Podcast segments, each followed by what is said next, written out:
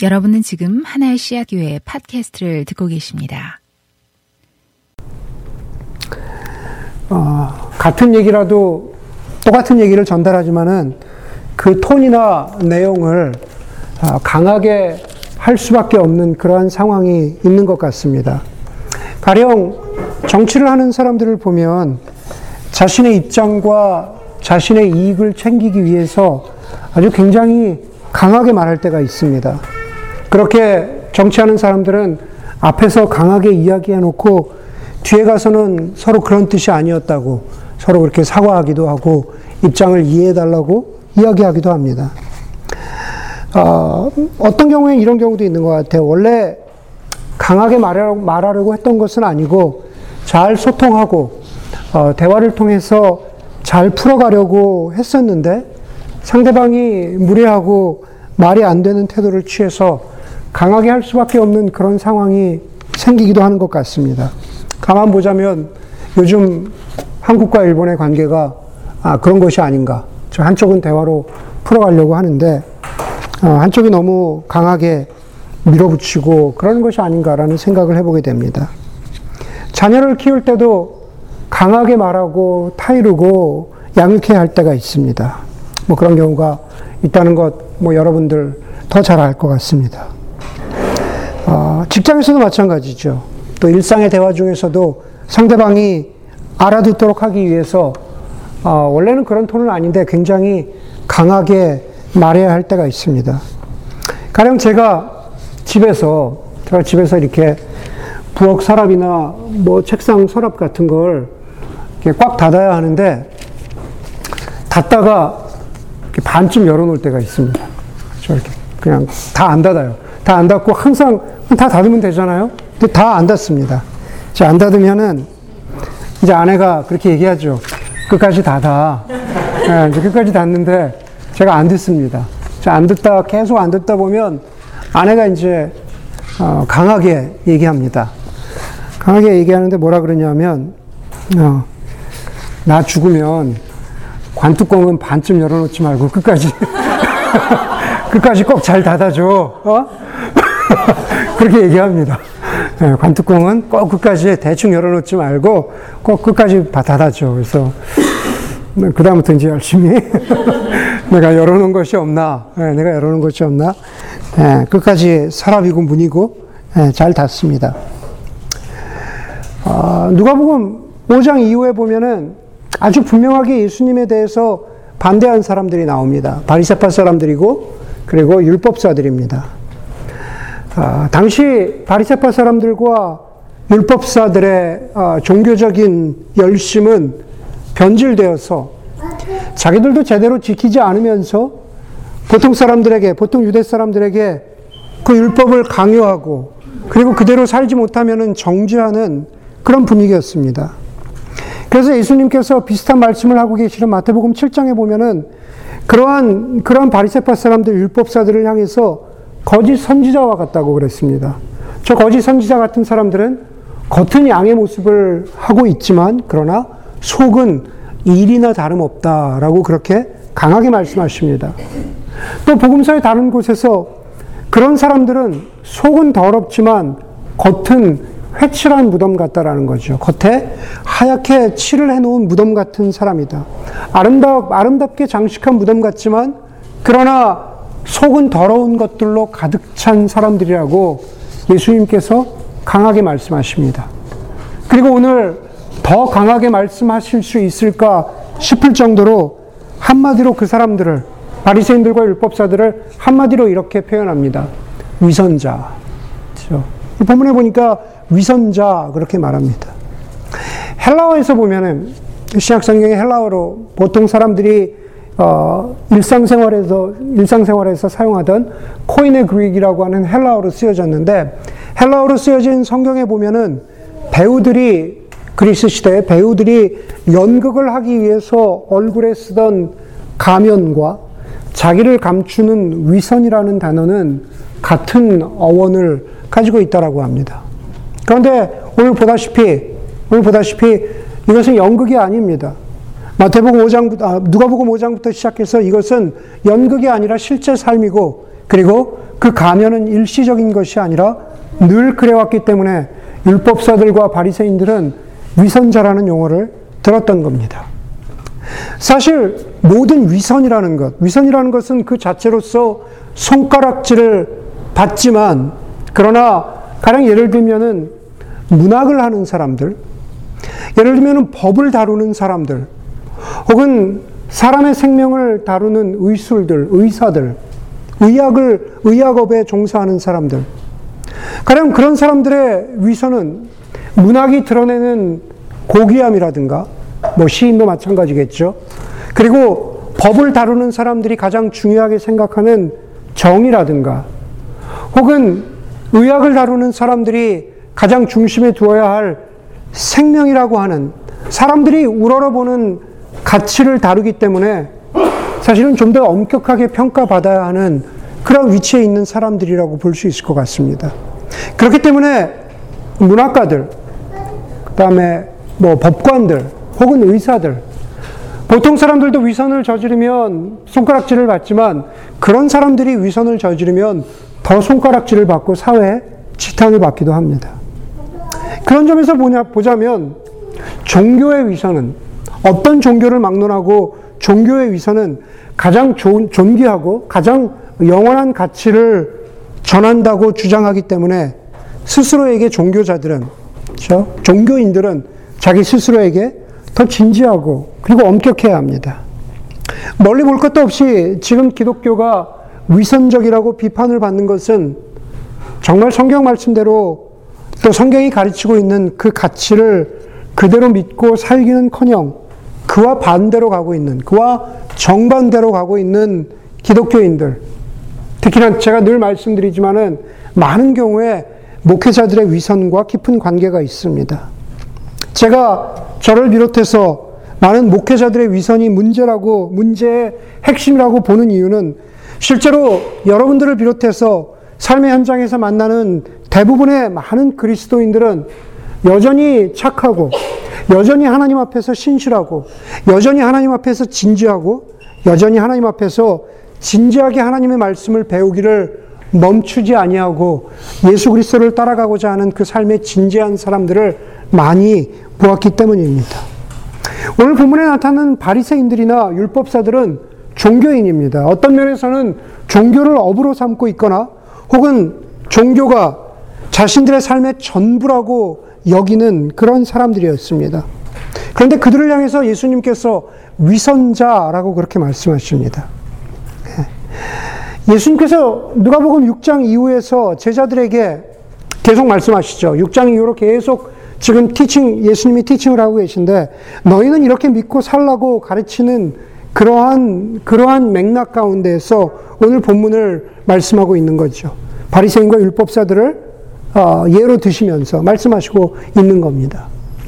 그러면서 오늘 본문은 그 대상을 제자들로 말씀하고 계신 거죠. 바로 저와 여러분들. 너희는 정말 종교적인 위선을, 위선으로부터 자유롭냐? 제자들에게. 너희는 정말 예수 그리스도 앞에서 진지하냐? 오늘 어, 설교의 제목이 정말 제자도의, 제자도의 기본기인데 너희는 정말 아, 위선적인 사람이 되지 않고자 애를 쓰고 있느냐. 예, 바로 그러한 도전을 저희에게 주고 있는 겁니다. 좀 강하게 말씀하시는 거죠. 영어로 보면은 plateau라는 그러한 단어가 있습니다. 지리에서는 plateau는 상대적으로 높은 지역에 있는 평평한 땅입니다. 예를 들면 뭐 고원이라고 고원지대 같은 그런 곳이라고 말씀드릴 수 있을 것 같습니다. 혹은 사람의 상태, 그 사람의 뭐 여러 가지 내면적인 상태를 이야기할 때 아무런 큰 변화나 진보가 없는 상태를 우리가 plateau라고 그렇게 말합니다. 그래서 많은 경우에 spiritual plateau 그러면은 영적인 침체에 빠졌다. 우리가 그렇게 표현을 하죠. 제가 보기에 이 plateau의 두 가지 지리적이고 감정적이거나 어떤 상태를, 사람의 내면의 상태를 보여주는 이 두 가지 사전적인, 사전적인 의미는 참 굉장히 절묘하다고 생각을 합니다. 제가 실제로 산에 가서, 산에 가 보면 어떤 경우에 길을 잘못 드는 경우가 있습니다. 길을 잘못 들어서 산속 높은 곳에 평평한 곳에 예, 평평한 곳에 밑에는 절벽이어서 가지도 못하고 더 이상 나가지도 못하고 하는 그러한 어, 곳에 곳에 어, 어, 다다를 때가 있습니다. 여러분 평평한 곳이라고 해서 뷰가 좋다고 해서 그곳에 계속 머물러 있을 수는 없는 겁니다.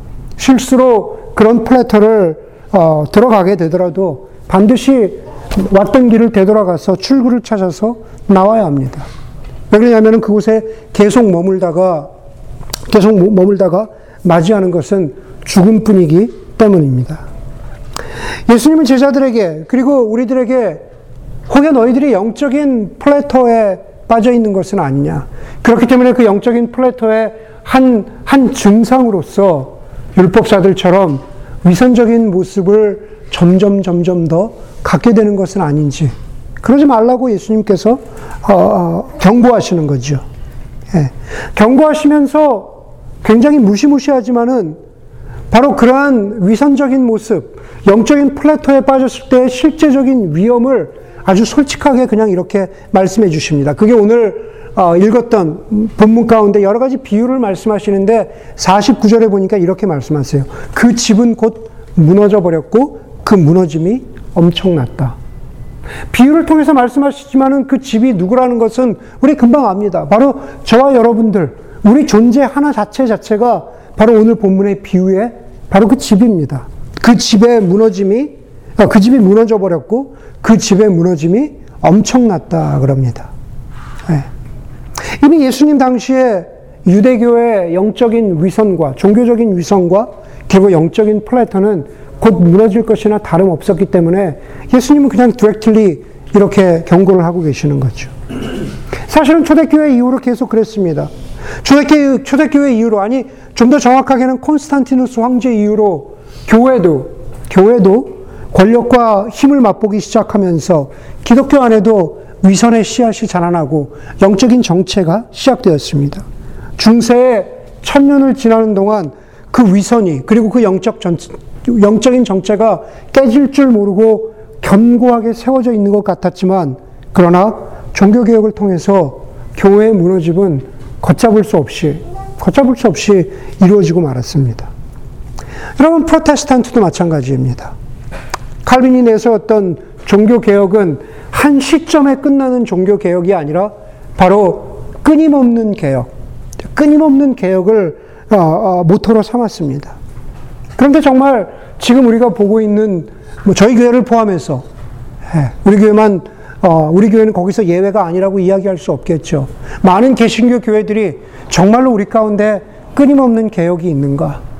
마치 그 끊임없는 개혁을 어떤 어떤 제도나 혹은 어떤 목회자에게만 손을 돌, 어, 손가락질을 하거나 방향을 그쪽으로만 맞추거나 그런 것이 아니라 거기서 끊임없는 개혁의 가장 펀더멘탈한 것은 바로 저와 여러분들 하나하나 하나 집을 이루고 있는 우리의 영적인 우리 우리 상태, 영적인 상태에 끊임없는 종교적인 개혁인 거죠.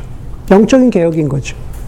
그런 끊임없는 개혁이 우리 가운데 있느냐라고 있는 겁니다. 여러분, 사람 속에 개혁이 있게 되면, 영적인 개혁이 있게 되면 가장 먼저 나타나는 것이 겸손과 회개죠.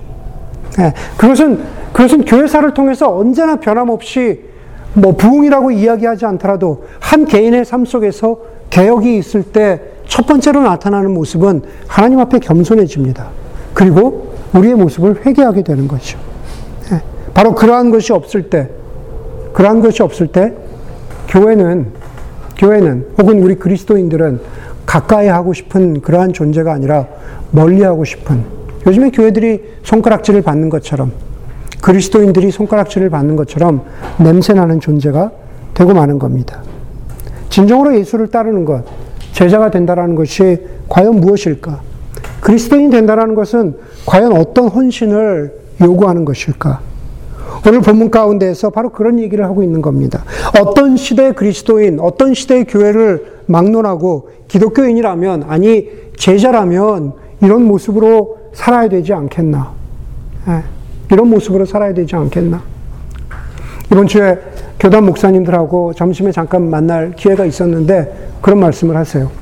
교회에서, 새로 부임한 교회에서 제자훈련 교재를 가지고 와서 교인들에게, 어, 자, 지사님 제자 훈련 하시죠? 그랬더니만은 제가 무슨 제자가 아닌데 무슨 제자, 제자 훈련을 합니까? 예, 그 제자가 될 만한 그런 자격에 있는 사람들에게 어, 하세요라고 하는 그런 오해가 많은 교회들 사이에 있다는 겁니다. 근데 그거는 오해입니다. 정말로 말씀을 제대로 알지 못하는 거죠. 늘 강조하듯이 여러분 한 사람 한 사람이 오늘 본문에 예수님이 말씀하셨던 바로 그 제자인 거죠. 우리에게 예수님이 너희는 이런 제자가 되어야 되지 않겠느냐. 과연 그렇다면은 한국교회가, 이민교회가, 저와 여러분들이 회복해야 하는 제자도 그리스도인 됨의 첫걸음은 무엇일까?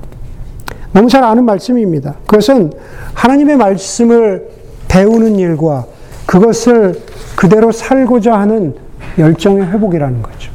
하나님의 말씀을 배우고자 하는 것에 대한 열정과 그것을 그대로 살고자 하는 열정에 대한 회복입니다. 46절에 보니까는 예수님이 비유로 이렇게 말씀하세요. 예수님이 제자들에게 단도적, 단도직입적으로 말씀하십니다. 너희는 나더러 주님, 주님 하면서도 내가 말하는 것은 행하지 않느냐. 너희는 나에게, 나의, 너희는 나에게 주님, 주님 하는데, 그렇게 기도하는데, 그렇죠?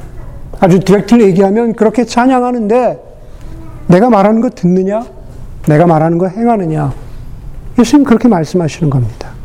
그러면서 내 말대로 듣고 행하는 사람이 어떤 사람인지 그 이후에 비유해서 말씀합니다. 근데 먼저는 이렇게 말씀하시죠. 내 말을 듣지도 않고 내 말을 행하지도 않는 사람이 어떤 사람인가? 그 사람은 49절에 나오죠. 그 사람은 기초 없이 맨 흙 위에다가 집을 지은 사람과 같다.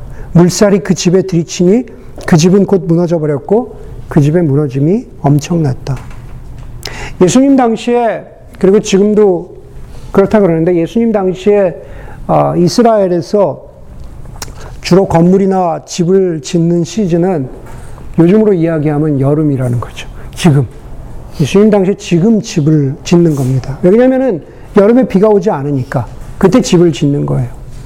그런데 이스라엘 땅의 그, 그 흙은 아, 여름에는 굉장히 뭐 점토질이라 그러더라고요. 그래서 딱 굳어져 버리면 굳어져 버리면 진흙 같은 점토질인데 그것이 굳어져 버리면은 건조해서 그런지 모르지만 굉장히 딱딱해진다 그래요. 그래서 그 위에 무엇을 지어도 흔들리지 않을 만큼 아주 딱딱한 아, 흙의 상태를 가지고 있는 것. 예. 그게 여름의 이스라엘의 흙이라고 합니다. 예수님 당시에 집이라고 해봐야 겨우 높이가 아주 높아봐야 2, 3미터의 평평한 지붕을 가졌던 그런, 그런 집들이기 때문에 바로 그런 곳에서 집 자체를 짓는 것은 그렇게 어려운 일이 아니었다고 그래요. 그러나 정말로 어렵고 하기 싫은 일은 집을 지을 때 예수님 당시에 아, 정말로 어렵고 하기 싫은 일은 집에 기초를 놓는 일이죠. 그렇잖아요. 굉장히 100도가 넘어가는 굉장히 더운 여름인데 그냥 딱딱한 땅 위에 그냥 지을 수 있는데 굳이 굳이 땅을 깊이 파고 땅을 깊이 파다, 파다, 파다 보면 오늘 본문에 나오잖아요. 암석이, 반석이 있는 그, 그 깊이까지 땅을 파고 거기에 집을 짓는 일이 얼마나 고되고 힘듭니까? 그래서 많은 사람들이 아주 기초를 얕게 파거나 조금만 파서 기둥을 세우거나 아니면 그냥, 그냥 그 위에 지, 그 집을 세웠다고 그럽니다. 근데 예수님이 지금 그 비유를 말씀하시는 거죠. 예, 문제는 겨울입니다. 아마 캘리포니아와 비슷한 것 같아요. 겨울이 돼서 겨울에 이스라엘에도 비가 겨울에 많이 오는데 49절 말씀처럼 비가 많이 오고 물살이 들이닥치면 여름 동안 그렇게 단단하고 아무런 문제가 없을 것 같은 그 흙이 풀어지기 시작하는 거죠. 말 그대로 어, 진흙탕, 어, 진흙탕이 되는 겁니다. 땅이 흐물흐물해지는 겁니다. 그러니 그 집에 세웠던 집이, 그 위에 세웠던 집이 성할 리가 없는 거죠. 예수님 바로 그 당시에 그 문화를, 지리를 말씀하시면서 비유를 들고 계시는 겁니다. 그렇게 기초 없이, 혹은 그렇게 얕은 기초 위에 아, 세운 집이 무너지지 않는 게 이상하지 않겠느냐. 무너지지 않는 게 이상하지 않겠느냐. 예수님 바로 그 말씀하시고 있는 겁니다. 그리고 한 번 무너지면 그 무너짐이 심하다. 그렇게 말하는 겁니다. 여러분 이 비유가 보여주는 것 말씀하고 계시잖아요. 너희가 내 말을 듣고 행하는 것. 그렇죠? 내 말을 듣고 행하는 것을 어떤 기초 위에 집을 세우느냐에 비유하고 계시는 겁니다. 하나님의 말씀을 배우는 것이 얼마나 중요한지. 여러분, 저는 개척할 때부터 저희의 하나의 샷 교회가 정말로 하나님의 말씀을 배우는 일에 열심을 내는 교회이기를 바랬습니다. 아, 우리 교회에 앉아 있는 교우들이 다양한 이유로, 다양한 이유로 저희 교회에 오셨습니다. 그 다양한 이유를 한 사람 한 사람 보다 보면 그 다양한 이유를 가지고 계신 여러분들이 어떤 면에서 어떤 면에서 좀 더 회복되고 성장하는 그러한 통로를 보자면 여러 이유가 있겠지만 아마 말씀이겠죠. 그것이 책이건 간에 그것이 성경, 성경의 말씀이건 간에 말씀을 배우면서 생각이 바뀌고 이런저런 모양으로 어, 회복되고 또 영적으로 성장하고 예수를 믿는다는 것은 이런 것이구나. 바로 그렇게 알아갔던 바로 그, 그 기초는, 그죠. 그 토대는 바로 말씀이었습니다. 그런데 쉬운 일이 아닙니다. 말씀을 배우는 게 쉽습니까? 그렇지 않죠. 그죠? 그냥 설교만 듣고 끝났으면 좋겠는데 설교 끝나고 또 뭐 성경 공부해야 된다고 뭐 이런 거 하면은 피곤합니다. 지칩니다. 오늘 말씀처럼 말씀을 배우는 것을 깊은 땅에 반석이 나올 때까지 그 기초를 땅을 파고 기초를 세우는 일이 그것이 바로 하나님의 말씀을 배우는 것이라고 그렇게 말씀하고 있는 겁니다. 여러분 누구나 쉬운 길, 누구나 편한 길을 원합니다. 누구나 가볍게 예배드리고 누구나 부담되지 않는 말씀을 듣고 적당히 친교하고 적당히 타협하면서 그렇게 살기를 원합니다. 사람은 죄성이 있어서 성경 말씀에서는 하나님의 말씀 앞에 순종하고 겸손하고 그렇게 살아야 한다고 가르치지만 우리의 죄성 때문에 그것으로부터 자꾸 멀리하는 게 그것이 우리의 인간의 모습입니다. 그게 바로 우리의 자기 중심성의 대표적인 모습들이잖아요. 쉽지 않지만 쉽지 않지만 예, 말씀을 배우는 일에 애를 쓸 수 있는 여러분들이 되기를 바랍니다. 초기 초기 한국 기독교 역사를 보면은 한마디로 하나님의 말씀을 향한 열정이 있던 역사였습니다. 요즘은 요즘은 우리가 흔히 이야기하는 부흥회라고 하면은 부흥회를 마치 영적인 뜨거운 체험을 하고 뜨거운 차, 찬양이 있고 뜨거운 기도가 있는 것을 우리가 부흥회라는 것으로 어, 이렇게 어, 같은 같은 것으로 생각을 합니다. 그러나 예전부터 그랬고 지금도 그래야 하지만은 부흥에서 빠질 수 없는 것은 그래서 초기 한국 기독교 역사에 보면은 부흥회라는 이름 대신에 사경회라는 그러한 그러한 말을 썼습니다. 사경 뭐 조사한다 그럴 때 그 사자를 쓴 거죠. 예, 말씀을 꼼꼼히 배운다. 말씀을 꼼꼼히 배움을 통해서 말씀의 깊은 뜻을 깨달아 알고 배운다라는 그, 그런 뜻의 사경회라고 그렇게 썼습니다. 한국 선교의 증인이었던 선교사 언더우드의 기록에 의하면 한국 교인들은 그렇죠? 한국 교인들은 농번기가 아니라 농한기, 겨울이 되면은 모든 추수를 마친 다음에 농한기가 되면 아, 멀리는 멀리는 백리를 걸어서 자신의 이부자리를 등에 지고 그리고 자신이 먹어야 할 보리이던 쌀이던 자신의 먹을 것과 자신의 이부자리를 등에 지고 몇십 리 혹은 길게는 백리를 걸어와서 짧게는 7일, 저 길게는 한 15일 가량을 사경회를, 사경회에 참석을 했다 그래요. 네. 여러분들, 교회 오는데 차 타고 오셨잖아요. 네. 한 20마일, 20마일 걸어와서, 네. 여기서 밥도 해 먹고, 한번 상상해 보세요. 여기서 이부자리 펴면서 말씀 듣는 것. 초기 한국 교회 교인들이 그랬다라는 거죠. 여러분, 그렇게, 그렇게 말씀을 배우는 한국 교회 교인들을 보면서 언더우드 선교사는 정말로 깊은 감명을 받았다. 한국 교인들의 말씀을 향한 열정에 깊은 감명을 받았다라고 그렇게 기록하고 있습니다. 이렇게 말씀을 제대로 배운 사람들이 어떻게 그대로 살지 않을 수 있을까? 이렇게 말씀을 진지하게 배운 사람들이 어떻게 겸손하지 않고 열매가 없이 회개하지 않을 수 있겠습니까? 말씀의 열매를 기대하는 것이 당연한 것이죠. 여러분, 지금 지금 한국교회에 있는 가장 큰 문제는 혹은, 혹은 목회자들이, 종교인들이 위선적으로 갈 수밖에 없는 그러한 가장 큰 이유 중에 하나는 제가 보기에는, 제가 보기에는 여러분들이 말씀에 대해서 제대로 몰라서 그런 거예요. 모르기 때문에 휘둘리는 겁니다. 예. 모르, 모르면 위선에 속게 되는 겁니다. 그런 의미에서 저와 여러분들이 우리 자신에게 솔직해질 수 있는 것. 예. 바깥을 향한 위선을 향해서 손가락질 하기보다 우리 자신에게 스스로 물어보아야 하는 거죠.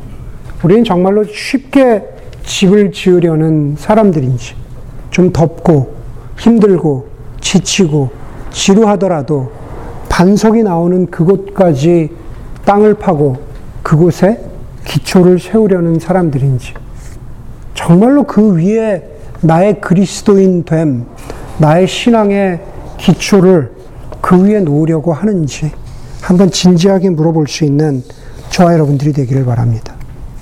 오늘 본문에서 말씀하시는 예수님의 나머지 두 가지 비유는 주의 말씀을 진지하게 배우고 깨달았을 때 나오는 그리스도인의 삶이 어떤 모습인가 보여줍니다. 먼저는 내 안의 변화에 대해서 말씀하고 있죠. 43절 이하입니다. 좋은 나무가 나쁜 열매를 맺지 않고 또 나쁜 나무, 나쁜 나무가 좋은 열매를 맺지 않는다. 나무는 각각 그 열매를 보면 안다.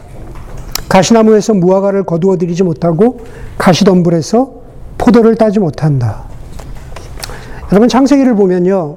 창세기를 보면 아담과 하와가 죄를 지은 다음에 어, 갖게 되는 어, 그 죄의 결과 중에 하나가 노동의 수고입니다. 물론 물론 그 타락하기 전에도 우리가 일했어야 했죠.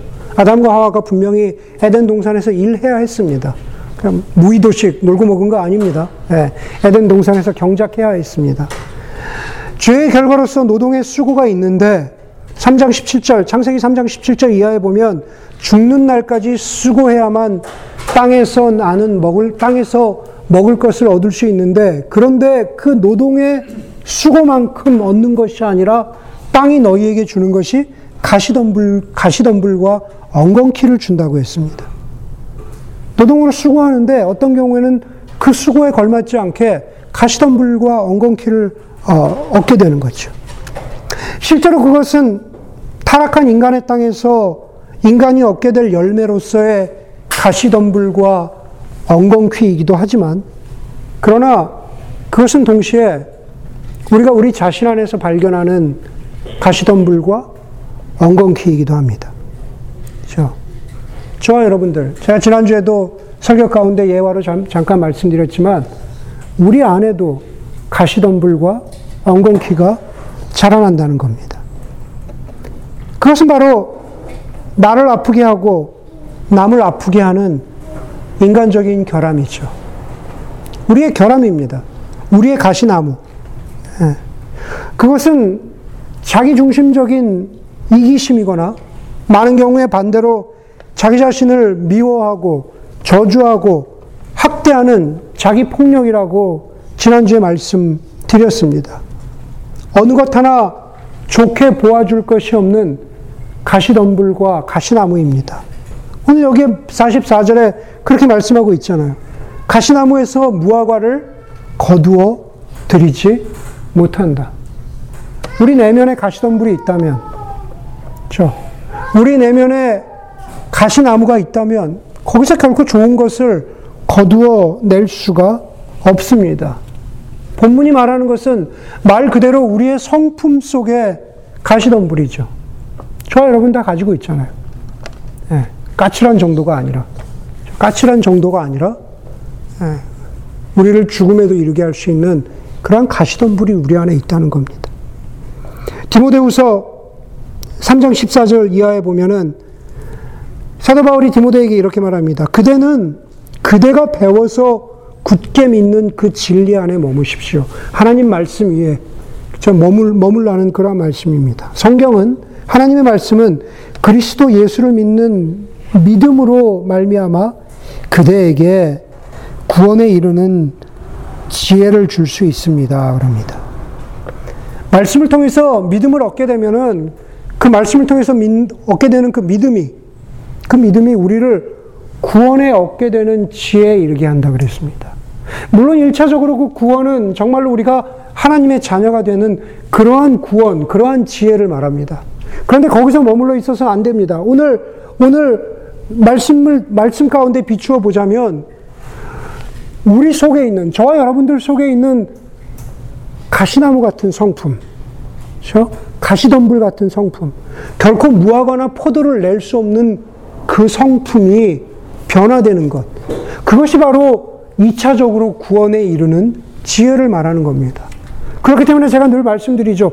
아, 저 사람은 예수를 잘 믿는데 성격은 좀 그래. 음. 예수를, 하나님을 믿는, 예수를 믿는 신앙은 참 신실한데, 아, 성격은 10년 전이나 15년 전이나 변하지 않네, 사람이. 예. 그거는 성립이 안 된다는 겁니다. 그거는, 그거는 말이 안 되는 거예요. 예. 그 말이 안 되는 거예요. 예수를 믿으면 그 성격이 그래. 라고 했던 그 사람의 그 가시나무가 가시덤불이 바뀌게 된다니까요. 변하게 돼, 변화, 변화가 되어서 무화과 나무를 만들어내고 포도나무를, 포도를, 포도를, 포도라는 열매를 얻게 되는 포도나무로 변해져야만, 아, 그 사람 참 믿음이 좋아. 라고 하는 그 말씀이 성립이 된다는 겁니다. 그 제 말이 아니고 성경이 그렇게 증거해 주고 있습니다. 기독교 윤리학자 스테니 하우어스는 기독교는 한 사람의 영혼을 아니요. 거기서 뭐라 그러냐면은 기독교는 한 사람의 육신을 제대로 만들고 나쁜 버릇을 고쳐서 하나님을 향한 예배를 드리게 한다 그랬습니다. 여러분 우리의 영혼이 우리의 영이 예수님을 믿는다는 거 우리가 어떻게 압니까? 우리의 영이 우리의 영혼이 예수님을 진심으로 따른다, 따른다는 것 그거 어떻게 합니까? 우리의 육신이 그 증거라는 것. 우리의 육신이 증거입니다. 우리의 나쁜 버릇들, 우리의 가시나무들, 우리의 가시덤불들, 그것이 무엇이든지 간에 그것이 고쳐져서 우리가 주일에 하나님을 향한 예배를 드리는 것, 우리가 우리의 삶 속에서 진정으로 integrity를 가지고 살아가는 것, 그게 바로 우리의 삶의 무화과 나무고 포도라고 말씀하고 있는 겁니다. 여러분, 지금 바로 우리가 옷 입고 있는 그 육신, 그 성품, 그 말투, 그 행동, 그렇죠? 그 모든 것들이 그 모든 것들이 무화과 나무, 포도나무 같은 그런 기쁨의 열매로 나오기를 바랍니다. 바로 그 중에서 가장 두드러진 열매가 바로 그 가장 두드러진 열매가 제가 아까도 말씀드렸지만 자기 고백과 회개라고 말씀드렸습니다. 말씀을 배우고 그리고 말씀을 통해서 우리 안에 있는 가시나무와 덤불을 다듬고 나면 가장 먼저 드러나는 반응이 바로 자기 고백과 회개입니다. 42절 말씀처럼 네, 내눈 속에 있는 들보를 봐라 남의 눈 속에 있는 티를 보지 말고 저 우리가 우리의 우리의 들보를 어떻게 봅니까? 바로 그래서 자기 고백과 회개가 없이는 우리 결코 볼 수가 없다라는 겁니다. 바로 그것이 위선을 깨달은 사람의 모습이라는 거죠. 많은 말씀 드리지 않겠지만은 우리가 살다 보면은 어, 유명한 심리학자 아, 아들러가 그런 얘기를 했다 그러죠.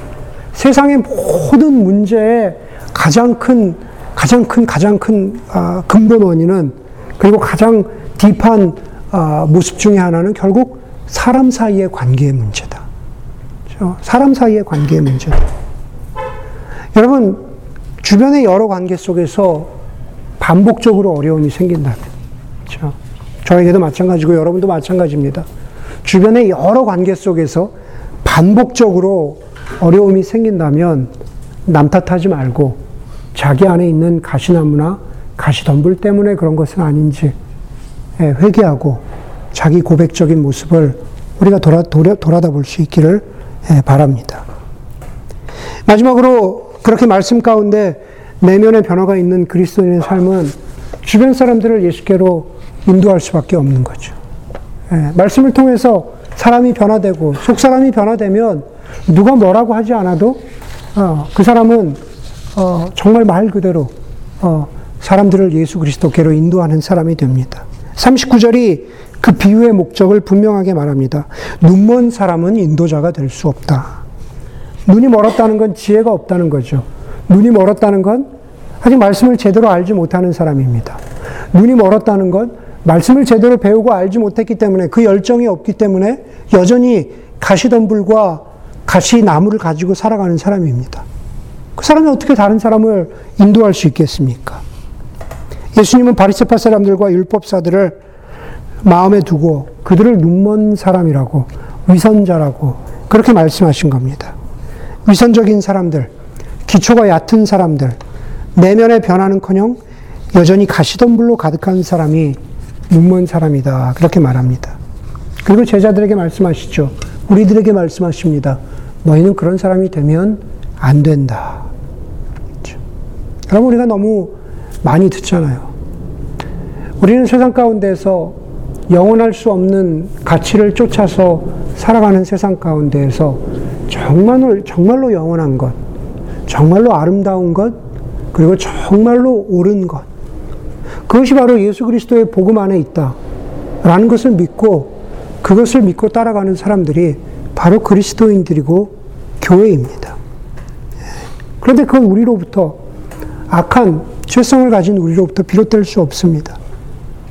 그것은 바로 살아있는 하나님의 말씀, 우리 가운데 임재하신 예수 그리스도의 영, 그리고 말씀을 통해서 우리에게 가르쳐 주시는 바로 성령을 통해서 우리는 아름답고 선하고 옳은 하나님 나라의 복음을 전하는 사람들이 됩니다.